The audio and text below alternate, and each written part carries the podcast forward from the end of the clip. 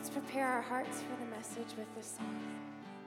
This song talks about our hearts being an open space, a fertile ground for His Word. So I pray that when you sing this song, it penetrates deep into your heart and prepares you for His message for today.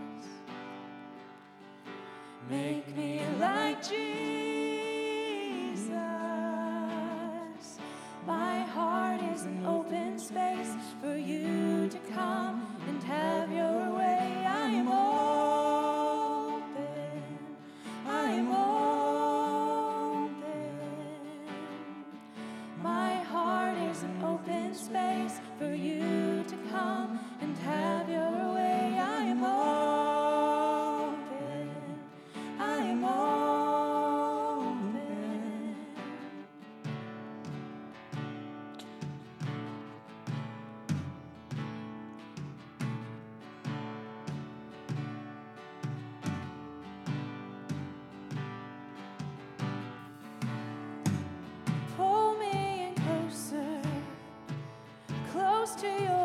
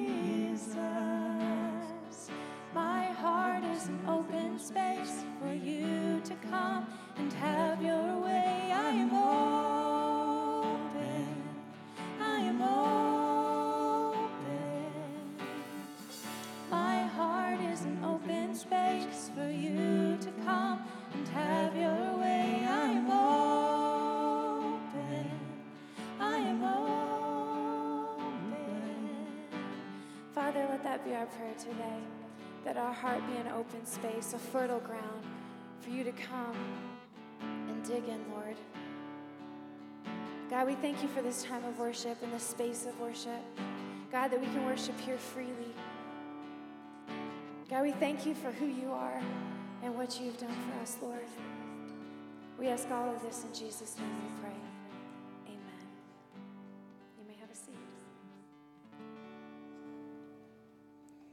Good morning, Light Point. Good morning, Light Point. Good morning, Light Point. Praise God, Jesus is Lord. Amen. All right, just want to make sure I'm in the right place. So, uh, my name is Mike Llewellyn, and I've been blessed with the uh, honor and privilege of, of giving the message today. Uh, just had a few questions earlier this morning about uh, uh, our pastor, Chad. And just to let you know, he has not left us. He's just earning some well deserved rest. And just want to reassure you guys that, uh, that he's still with us. And we'll be back. So, uh, welcome everybody uh, to church this morning. It's good to see all of you here. I've got some friends here that, some newcomers that we just love to welcome. My neighbor Mary and and uh, my friends Gary and Nancy. And of course, I'm sure there's others of you. If you're new, please come see me afterwards. We'd love to have a chat with you and just welcome. So, welcome the folks that are on our live stream. We just recognize that you're so important to our church, and we just are so glad to have you here. So, how about that worship? Wasn't that awesome? Just a drum and a guitar. Man. So, are our hearts open today for the word?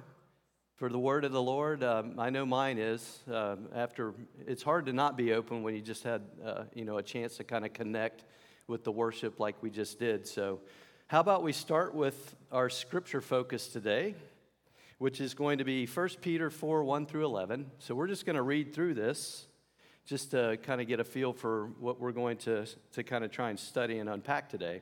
So, uh, since therefore Christ suffered in the flesh, Arm yourselves with the same way of thinking, for whoever has suffered in the flesh has ceased from sin, so as to live for the rest of the time in the flesh no longer for human passions, but for the will of God. For the time that is past, excuse me, for the time that is past suffices for doing what the Gentiles want to do, living in sensuality, passions, drunkenness, orgies, drinking parties, and lawless idolatry. With respect to this, they are surprised when you do not join them in the same flood of debauchery, and they malign you. But they will give account to him who is ready to, to judge the living and the dead. For this is why the gospel was preached, even to those who are dead, that though judged in the flesh the way people are, they might live in the spirit the way God does. The end of all things is at hand. Therefore, be self controlled and sober minded for the sake of your prayers. Above all, keep loving one another earnestly, since love covers a multitude of sins. Show hospitality to one another without grumbling. As each has received a gift, use it to serve one another as good stewards of God's very grace. Whoever speaks as one who speaks oral, oracles of God, whoever sh- serves as one who serves by the strength that God supplies, in order that everything God may be glorified through Jesus Christ. To him belong glory and dominion forever and ever. Amen. That is a lot of scripture. We are going to attempt to break this down into something um, that even the simplest mind, such as mine, can understand. So, I felt like the Lord gave me a couple weeks ago when Chad asked me to give this uh, message this idea of revelation and revolution. So, we need revelation of God's word to kind of carry on the revolution that Jesus began 2,000 years ago, right? And there was no one more revolutionary than Jesus, right? He healed the sick. He, uh, uh, my goodness, he, he cast out demons, walked on water, fed the multitudes. I mean, these were pretty revolutionary things, especially in, in his time. So, um, we are revolutionary too. So, uh, in John 14 12, Jesus said to us, Truly, truly, I say to you, whoever believes in me will also do the works that I do, and greater works than these he will do, because I'm going to the Father. Greater works than Jesus? I mean, I, you know, I take that to mean that we're going to heal people, and that we're going to um, cast out demons. I mean, this is what Jesus did, right? So, anyway, how do we start? How do we get there? What do we do to, to get to that point to where we can be more like Jesus in the here and now? Well, we need to renew our minds. And the way we renew our minds is uh, we dig into the Word. Uh, it's, it says, and well, before we get to that, um, you know, there's a part of us that, that are saved, us saved people, that, us believers, that is perfect already. It needs no renewal. It's our spirit. And once we said yes to Jesus, we gave our life to Jesus, our spirit was instantaneously transformed into perfection. And we don't have to do anything. That was God's work, not our work. But what our work is, is to have our minds renewed. And we do that through the Word. So in uh, Romans 12, 2, uh, Paul says, Do not be conformed to this word, but be this world, excuse me, but be transformed by the renewal of your mind, that by testing you may discern what is the will of God, what is good and acceptable and perfect. So I take that to mean the more that we dig into Scripture, and the more we have an understanding of the Word, the more that we're going to understand how, it's, how to be more like Jesus. So. So, let's uh, go ahead and take a look at the first, uh, 1 Peter 4 1. We're going to try and go through this. This set of scriptures is really kind of, in my mind, I believe what God has revealed to me is that this is more of a prayer from Peter for us and to us than it is necessarily direction. It is direction for sure, but we're going to try and unpack this maybe one or two verses at a time because, like I said earlier, I need to, I, my mind needs a lot of help to understand this stuff. And, and I'll be honest with you, I don't really have perfect revelation on this scripture. Um, God has revealed a lot to me, but um, you know, I'm still trying to understand what, what all this means, especially this part about suffering, because the first uh, scripture, 4 1, says, um, Since therefore Christ suffered in the flesh, arm yourselves in the same way of thinking, for whoever has suffered in the flesh has ceased from sin. Interesting that in the Greek, this word suffer is a verb meaning to experience a sensation. It's not necessarily this idea of physical pain on the cross, which in, in certainly Jesus suffered, you know, uh, immense pain physically on the cross. But, but he also said, Lord, why, God, why have you forsaken me? So it was the separation that he had from the Father that was the real suffering. The physical is amazing, I can't imagine. I mean, I don't think any of us can. But that suffering, I think, is what this, this new way of thinking uh, that, that uh, Jesus had, this is what we need to have, and that, that is how we suffer like Jesus did, is that we think like he did. So we're going to dig into that a little bit deeper. So, my first point today is, and I have a quote from C.S. Lewis. Sorry, Cindy, for going back and forth here. Uh, anyway, so C.S. Lewis says, You can't go back and change the beginning, but you can start where you are and change the ending. So no matter what we've done, no matter what you know mistakes we've made, no matter how we've interpreted scripture incorrectly in the past, we can start today and we can change our path and make our path, you know, a, a, go in a different direction. So, um, again, we're not perfect, but we need to endeavor to think how Christ is. I'm going to take this with me so I can keep on my notes here. Um, if we endeavor to think like Christ, sin will no longer overtake us. Uh, we will recognize sin for what it is and go in another direction. In other words, that means to repent, to turn around, to do something different. So, in uh, 1 Peter 4 3, it states that for the time that is past suffices for doing what the Gentiles want to do, living in sensuality, passions, drunkenness, uh, orgies, drinking parties, and lawless idolatry. There's a lot of meat in these beginning passages. And like I said, I don't have perfect revelation on what all this means, but I do know that it means that we need to think more like Christ. And if we do, we will not be overcome by sin. And I realize that not all of us are in the same place of understanding of, of, of Scripture, but don't worry or fear because the Holy Spirit makes sense of such things inside of us. And um,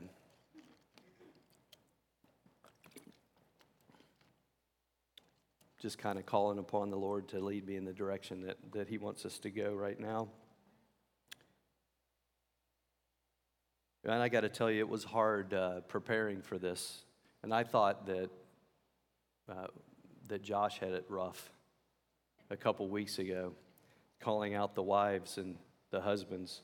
But man, come on, Chad, give me the, the idea that Jesus suffered and now we have to suffer? How do we unpack that? My goodness. Um, I don't think that our Lord wants us to physically climb on, his, on a cross like he did. I don't think that's what he, he asked of us at all. I think he did that.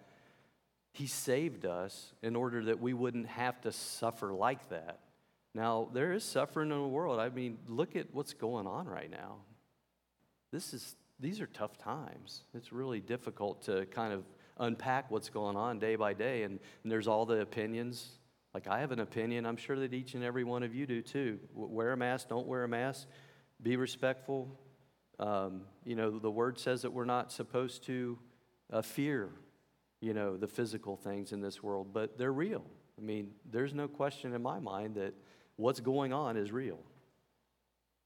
I mean, the hospitals don't lie. Um, on the other hand, I know that I have something bigger and powerful that, that I can lean on, and that's, that's my Lord and Savior, and that's His Word. And it gives me comfort when I read through this passage to understand that He's just saying, think like me. So, what, what did Je- Jesus was so revolutionary, as I said before? What did, he, what did He do? Every time that there was a challenge, with he and his, his uh, followers, he always did something different than what anybody else would think to do. Take those seven loaves and those fishes and feed 5,000.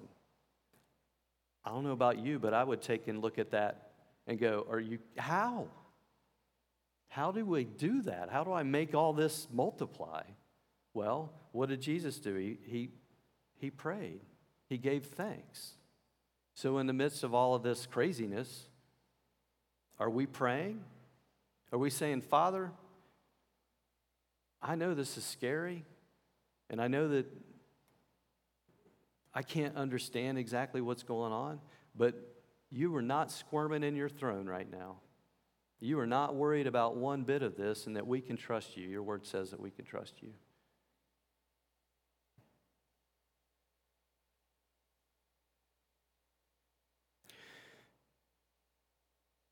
So uh, I talked about once say we have the you know this perfect spirit inside. and Acts 1 4, it says, And while staying with them, he ordered them not to depart from Jerusalem, excuse me, but to wait for the promise of the Father, which he said, You heard from me. And I'm not sure where that went. For John baptized with water, forgive me, uh, but you will be baptized with the Holy Spirit not many days from now. And then in Acts 1 8, but you will receive power when the Holy Spirit has come upon you. And you will be my witnesses in Jerusalem and all of Judea and Samaria and to the end of the earth. So I take that to mean we have inside of us the ability to tap into that power. And that power is exactly what helped Jesus think the way that he did. In his word, he says that I do nothing except what the Father tells me to do. So he wasn't relying on himself, he was relying on something inside of him, the, the, you know, the Spirit that was on him, the Holy Spirit, which he gave us when he, when he departed from us. So that this, uh, let's see, in, in uh, let's break apart uh, 1 Peter 4 4 where he says, With respect to this, they are surprised when you do not join them in the same flood of debauchery, they, and they malign you. But they will, give you a, they will give account to him who is ready to judge the living and the dead. For this is why the gospel was preached, even to those who are dead, that though judged in the flesh, the way people are, they might live in the spirit, live in the spirit live in the Spirit the way God does. It's very clear to me that again, there's so much in that in the in the first these first seven verses, six or seven verses that is difficult for me to kind of reconcile with word for word. But what I do know is that the Spirit is the, the key that I take away from this, this whole front side of this uh, prayer that I think Peter's uh, saying to us. So that brings me to Peter's next point. We started to talk on, or started to kind of unpack this, but what, what times do we live in now? I mean, what is the world now? So we'll start with 4, uh, 1 Peter 4 7. The end of all things is at hand. Therefore, be self controlled, sober minded, for the sake of your prayers. Things certainly feel out of control today. Left is right, up is down. Republicans are there, and Democrats are there, and you know, it's hard to make sense of, well, just about anything today, isn't it? The news is just unwatchable, I would say. I just, I've kind of turned it off. I don't, I don't even understand the language that they're speaking any longer. I, I certainly don't trust anything that's being said to me.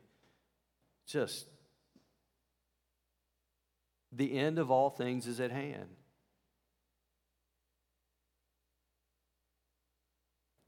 Well, we're not going to end on such an unhopeful kind of, uh, of note because this gets certainly gets uh, uh, there's a lot more hope in the in this uh, passages to come for sure. But um, what uh, he says in here to have self control. So self control. The definition of self control is res- restraint exercised over one one's impulses, emotions, or desired. I don't know about you, but it's really hard not to get emotional right now. Not just right now, but in this, you know, these times, it, it's, I don't know, I get angry. I get angry because I know the enemy's trying to tear us apart as neighbors, as friends, as churches. How many churches? I, we are so blessed, Light Point. We have a place to come, and, and there's the fear is kind of subsided in our group, thank praise God. And we come together.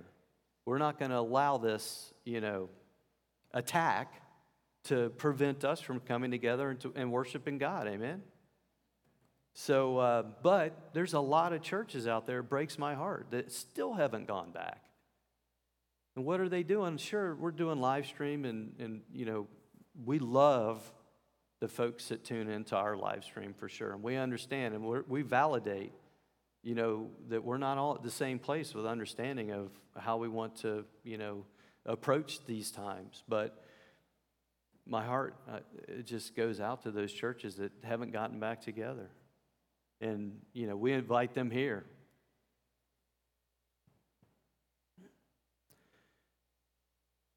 So, where do we as Christians go from here? You know, what is our response really to, you know, to what's going on? What is Peter asking us to do? So, also in this passage, I don't want to, I don't want to miss this opportunity to talk about sober minded because I think a lot of times we see that sober and we think, you know, don't be drunk, falling down. But it's, it's, it's way deeper than that. In, in the original text, sober minded simply means someone who is serious and sensible, someone who is stable, someone who is thinking correctly. Going back to the beginning where we started here, thinking like Jesus. If we try and align our thoughts with those of Jesus, then we can count ourselves as sober minded, I would think, right? All right, moving right along. So um, in Peter, 1 Peter 4 8, Peter says, Above all, keep loving one another earnestly, since love covers a multitude of sins. Show hospitality to one another without grumbling.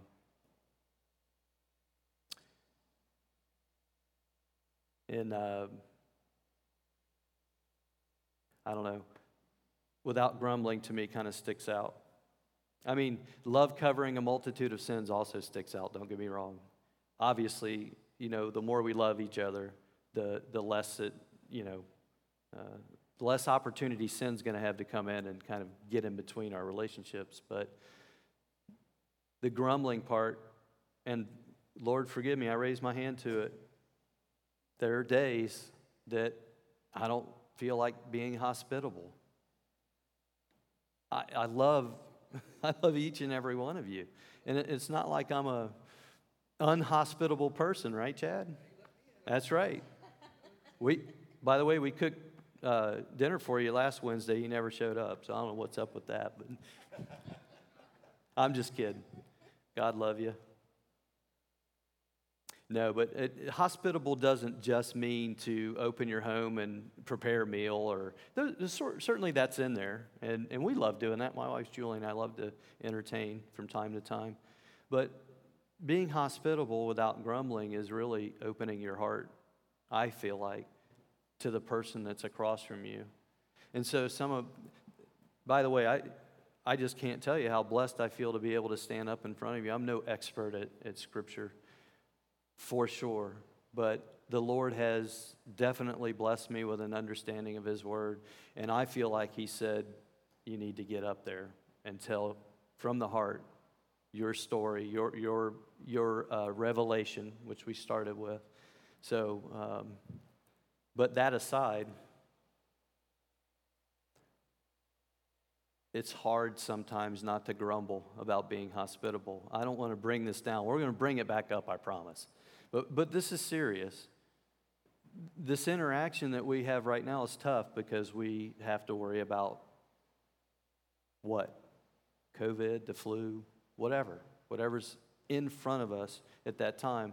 I'm just saying that I have to at times push myself to have that conversation with you. And I want you to know that that's okay. I want you to know that God loves us regardless, but that is the enemy standing in between us, trying to divide us, trying to keep us apart. We need now more than ever, and I know how this might come across, but we need to get out there. Jesus said, Go, not stay and wait. Go. Go out and get in, in someone's close proximity, six foot away, I guess is what they're telling us. If you come to my house, I'm sorry. Uh, put a mask on, but I'm going to hug you. I can't help it. I'm sorry. I just I think that's what Jesus did. Didn't he just walk up and lay hands on diseases? I don't know how to tell you how to reconcile with that because, like I started with, this thing is real that we're dealing. These times are real. The end times are near, are here. But I really feel strongly that the message that the Lord wants to bring is that we should be getting close to each other. When we should be responsible about it for sure. You know, at least I caused my brother to stumble, right? So you don't we don't do this this loving thing. Love isn't getting in somebody's face and telling them how it is or you know, telling them that you know, they shouldn't be wearing a mask or they should be wearing a mask. It's not telling them which way to vote in November. None of that is in there. Loving somebody is loving them right where they're at. No matter what their thoughts are, no matter what you agree with them. Because Jesus didn't just heal people that believed what he believed or that listened to him, he healed everybody, even those that didn't agree with him. As a matter of fact, if I read the Bible correctly, he, he loved everybody that, even the people that wanted to kill him, right up to the last minute. Each and every one of them. All right, so let's bring this back up a notch if we can. I know the Lord can.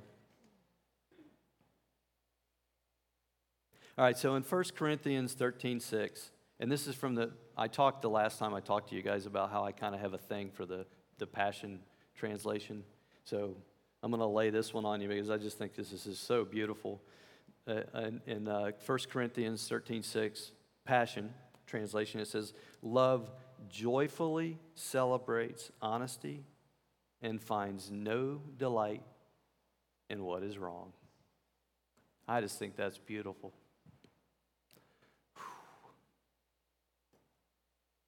So, God is love, right?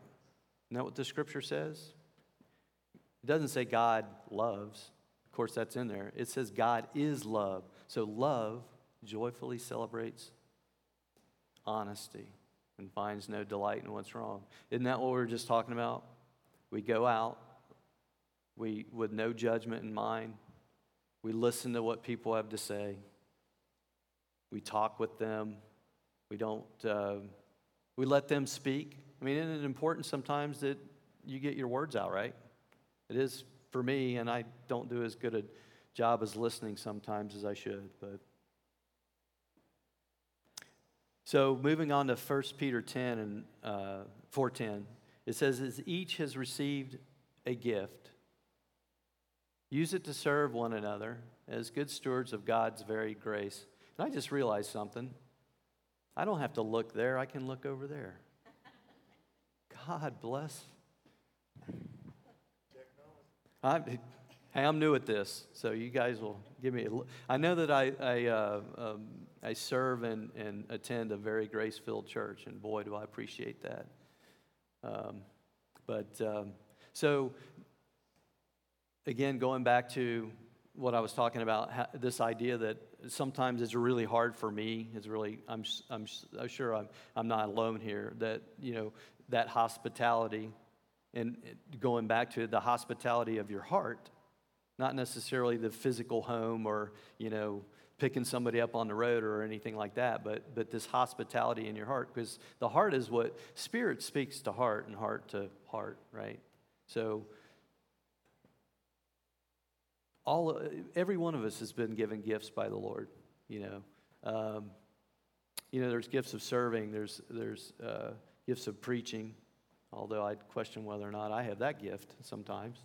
Um, you know, we're supposed to use these gifts to serve one another, and this is how we obtain even more of that grace that we don't deserve, we didn't earn. That's just amazing to me. Totally amazing. So I have a, a, a story about this serving. Yesterday, um, Julie and I, we took a trip up north to a little campground called Poor Farmers RV Park. Poor Farmers RV Park. And we uh, met with an, an, old friend of mine, and actual, actually, um, his name is either John, Sam, or Don. No, I'm just saying that just to I don't, I don't have his permission to tell this story, but I'm sure he wouldn't mind. So, anyway, uh, this, this guy was a client of mine for many years, and we spent a lot of time in a work environment um, getting to know one another. And, and, you know, he's an upstanding kind of guy, I would say, and, and, and very uh, ethical and moral. So, we really hit it off, and, and we've had a long relationship um, over the years. And boy, it became more of a friendship than it was a working relationship, which, and sometimes that can be a bad thing, but in this case, it's been a, an amazing blessing to me and to, and to my wife, Julie, as well. But recently, uh, he's had some hard times, and we've been able to kind of help him through it. And, you know, he's, he's plugged into my life in the same way over the years as, as well. But the story I want to tell you is that when we first met, this is back in 07, if I don't, if I remember correctly, the end of 07, or actually it was the um, must have been towards the end of summer in 08. But anyway, we, we would uh, take my client out. And this guy was a huge NASCAR fan. Any NASCAR fans? Just one? Come on, Scotty. There, we got a couple more. I, I, I was wondering about John there. I was like, come on, man. It was halfway up. Uh, so this this my friend Don was a huge NASCAR fan. So of course, you know, we wanted to incorporate that into our, you know, showing appreciation. That's what you do, right? And, and in the sales world, that's something that happens. Not so much anymore, I have to tell you. People aren't as uh, open to that, and I think there's probably some questions about the, the the ethics involving taking somebody on a trip just because they spent money with your company. But anyway.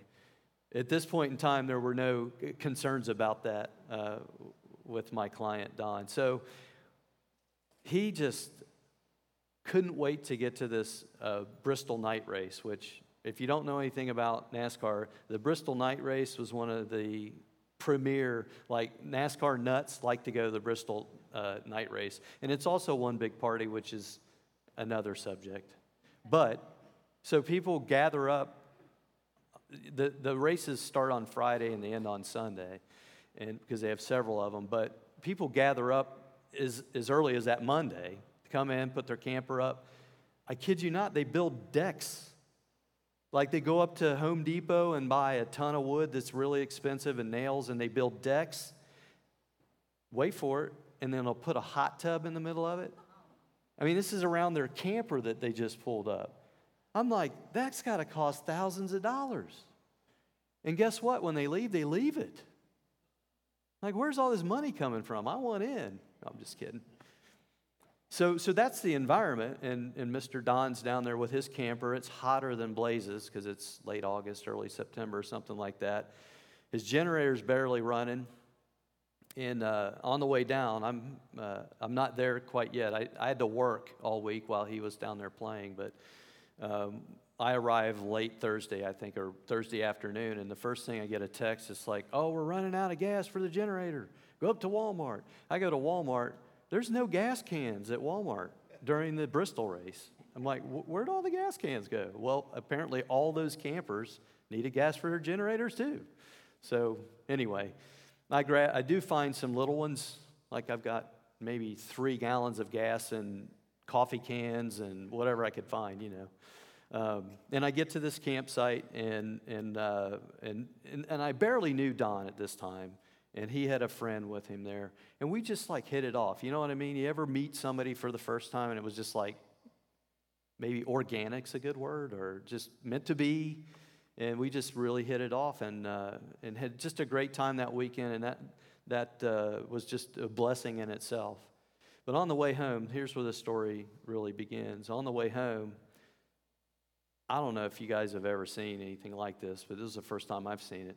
When people exit these races with their campers, it's like mayhem, like that the guy on the the uh, the mayhem on the commercial. I love that guy it cracks me up.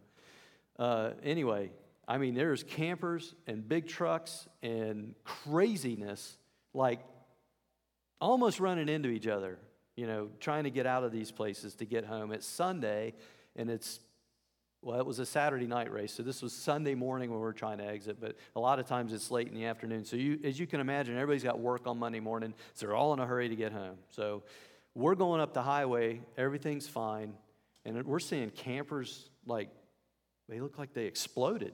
I don't know what happened to them. They're just in the middle of the road and insulation. Or I'm like, oh my gosh, I hope that doesn't happen to us. Well, I'm following Don in his camper, and I look at his tires, and they're, he's got two axles in the back of this camper, you know, because it's pretty heavy. It's a fifth wheel, so it attaches to the truck and the bed, and that's how you tow it. But I'm like, there's one set of wheels that's like this, and one set of wheels that's like that. And and a little bit later, maybe five miles down, this is below London, Kentucky on 75, so it's way down there. So a little while later, I see a little whiff of smoke or something off the right side, and I call him I'm like, "What? Something going on with your camper?" And he's like, "Yeah, I kind of feel something."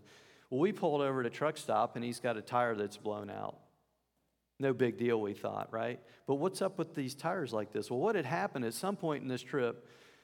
his brake set on his camper and it flipped the axle upside down. So now the tire that's why one set of tires is going the other direction. So we're like we're in below London, Kentucky, and what are we going to do? It's Sunday afternoon. We're crawling under this thing with wrenches. I mean, we're going to flip the axle. That's not going to work, so we just tightened it up and we just went on our way.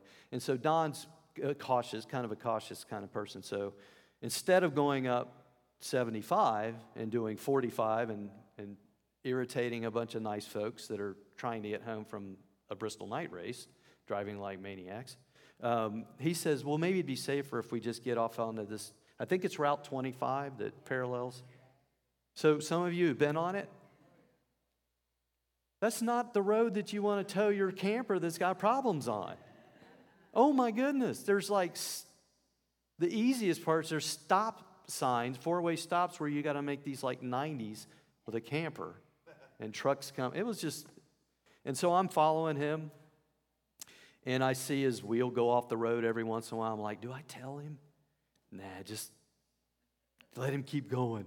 you know, because he, he wasn't getting all the way off the road, but um, so I'm following him, and it just seemed like, okay, so we left in the morning, as I told you. Well, this is probably two, three, or four in the afternoon already. And his goal was to get this camper from uh, below London, Kentucky, all the way up to some place in Florence where there was a dealer and they were going to drop it off and everything. So I'm following him the whole way.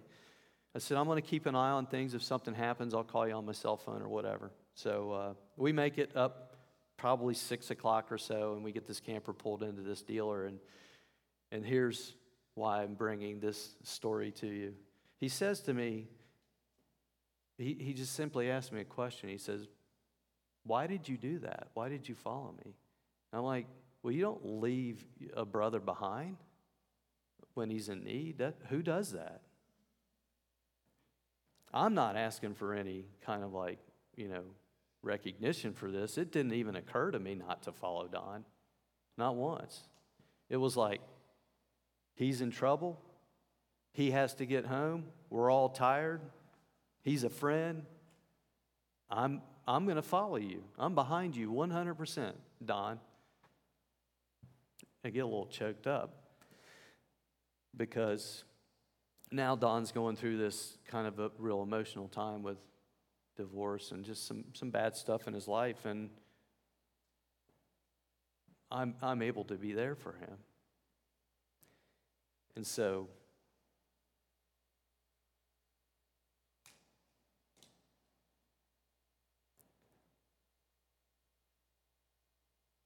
this is what we're designed to do.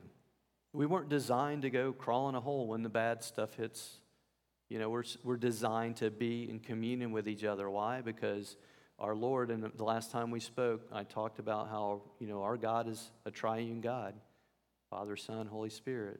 And then I broke it down how we are also three spirit, soul, and body. We're designed and made in His image. And so the perfection inside of us is our spirit, right? And that's the part that makes us just recognize when there's an opportunity to you know, love on somebody and be like Christ and be the light, that's our spirit that's giving us that desire, right? The spirit moves on over to the heart and the soul and, and, and helps us to overcome those feelings that we have when we don't want to be and when we're kind of grumbling about being in that place, right? So, and finally, really, this whole thing was leading up to the last verse, verse in this uh, passage, which is my favorite. And in, uh, Peter 4, 1 Peter 4.11 says, Whoever speaks as one, whoever speaks as one who speaks oracles of God, whoever serves as one who serves by the strength that God supplies, in order that in everything God may be glorified through Jesus Christ. To him belong glory and dominion forever and ever, and amen. So, an oracle, I found this to kind of be fascinating. The definition of an oracle is a person with great wisdom or someone to believe to have communication with God. Wow. What is communication with God? Oh, I was kind of asking. Anybody? anybody? I'm just kidding. Prayer, thank you. Prayer. What did Jesus do almost constantly? Every time you turn around and, you know, in the Gospels, you, Jesus went off to pray. Jesus was whisked away to pray. And guess what? Guess what we couldn't do? We couldn't stay awake long enough to, to, to watch over and pray with him. And he still loved us, still loves us. Forgive me, Lord. Um, so that communion with God, that, that, that's the first point. That's the first, that's the start. And then because of that, we want to commune with each other.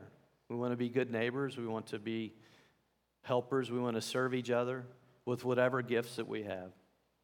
Um, so I'll leave you with this. Personally, I need to give myself to God each and every day. it starts in the morning when I wake up and, and I give thanks for the fact that I made it through another day and that I'm r- rising again in another day. So I give thanks. Um, and then because of that, I don't have to worry about being anxious and afraid. So in Psalms 56 3, I think we have that one. Whenever I'm afraid, I trust in you. Simple to me. So as I get afraid about what's going on, thank you, Jesus. Thank you, Lord. You're still on your throne, and I know that you've got me. When, uh, when things are, go wrong with a friend of mine, and I just feel like I don't know what to say, like, Don, gosh, I don't know what to say, but I'm here for you, and I love you. And you can trust that the Lord has your back. And that because I trust that, that I can be there for you as well. You know, that's, I think, where we start. So, what was the great commandment? In Matthew 22 37. And he said to him, You shall love the Lord your God with all your heart, with all your soul, and with all your mind.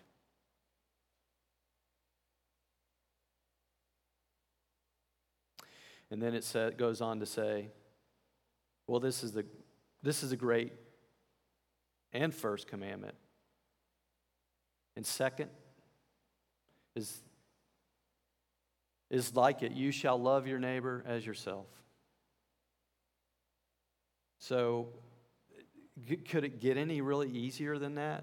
In spite of the fact that I grumble sometimes, you know, that, that I don't want to be hospitable. And I, am painting a, probably a bleaker picture than I should about myself because I promise you, if you come up to me, I, I'll love on you. But there are times when I'm not paying attention to the great commandment that I get steered away. And I, you know, I want to grumble. So, and I, I hope that resonates with somebody that God still loves you. He still loves me. I know He still loves you, even though I grumble. So don't don't worry about it. Going back to what C.S. Lewis said, you can't really change the past, but you can start a new beginning. So you can start a new beginning today. If something's going on in your life, I would encourage you to start over. And uh, I'm available to, to talk with you. I know there's many people within our church that would be would just love to break bread with you and talk to you about what's going on in your life and and uh, just love on you. Love everyone the way the Lord love, loves you and be careful to right the wrongs in your life. We're not immune to sin. We're outside of sin only because of the undeserved grace Jesus showed us at the cross. I mean, it really just is boils down to that. We didn't do anything to deserve what we are getting in terms of grace. But we can accept it and receive it because of what he did.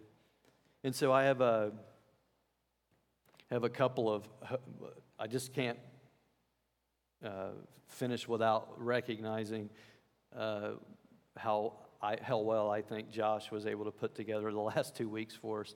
I think the first week was actually probably a little easier than the, than the second, and I'm not. That's not a judgment. I'm just saying, I just think the content was probably easier, and I didn't expect that because it was about wives and husbands. But anyway, can we appreciate Josh for the last couple weeks? My goodness. So I have. Uh, I have a quote from Josh that I just, this really stuck with me. It was from last week. He says, What we are called to do is to share our story. I mean, that's all I'm trying to do up here is to just kind of share my story. I've been to Bible college, and the last two years have been just amazing to me, a lot of revelation, but I'm still trying to unpack all this stuff, and it's kind of like drinking from a fire hose, you know? Uh, but we all have a story. Go out and get in front of somebody and share your story, even if it has to be six foot apart and, and we're being respectful with masks and all that stuff. I get that. We don't have to stop doing what we, we're supposed to, we're, we're called to do, right? Just because the enemy's trying to separate us. And then finally, I'll leave you with this. I don't even know why, but this, this, I don't know what you were even talking about, Josh, but I guess I'll eat worms. That was awesome.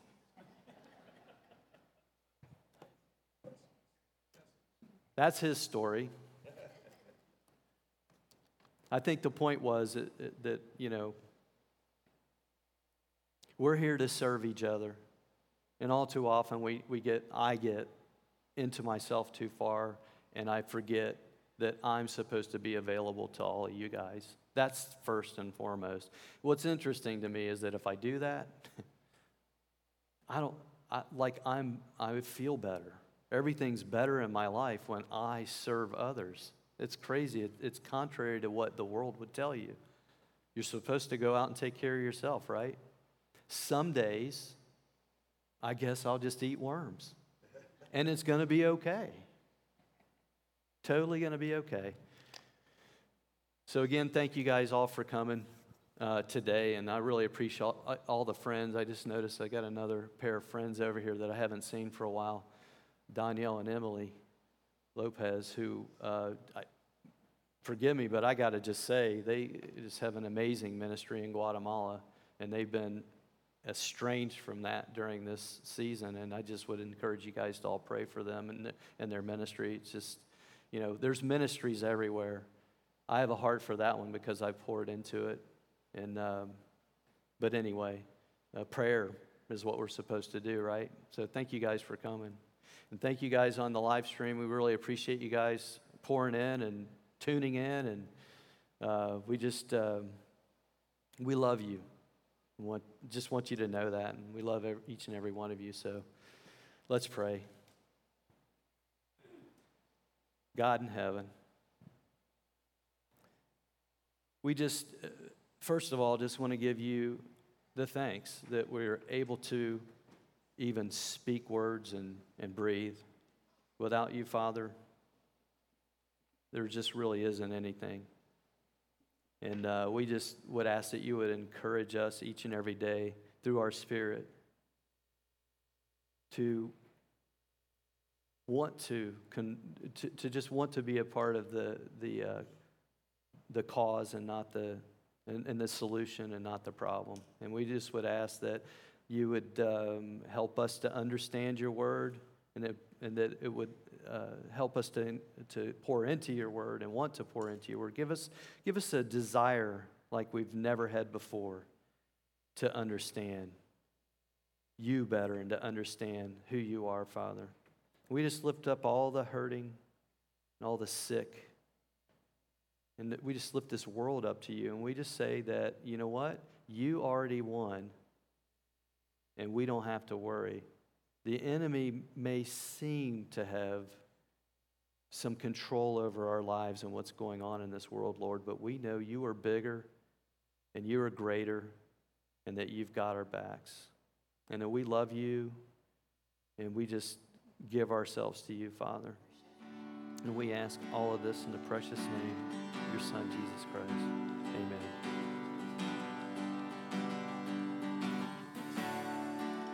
Worthy of every song we could ever sing, worthy of all the praise we could ever bring,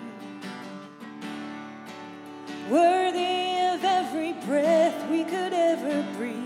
We live for you, oh, we live for you. Jesus, the name above every other Jesus, the only one who could ever save. Worthy of every breath we could ever breathe. We live for you. Oh, we live for you. And holy, there is no one like you. There is none beside you. Open up my eyes show me who you are and fill me with your heart and lead me in your love to those around me. Jesus.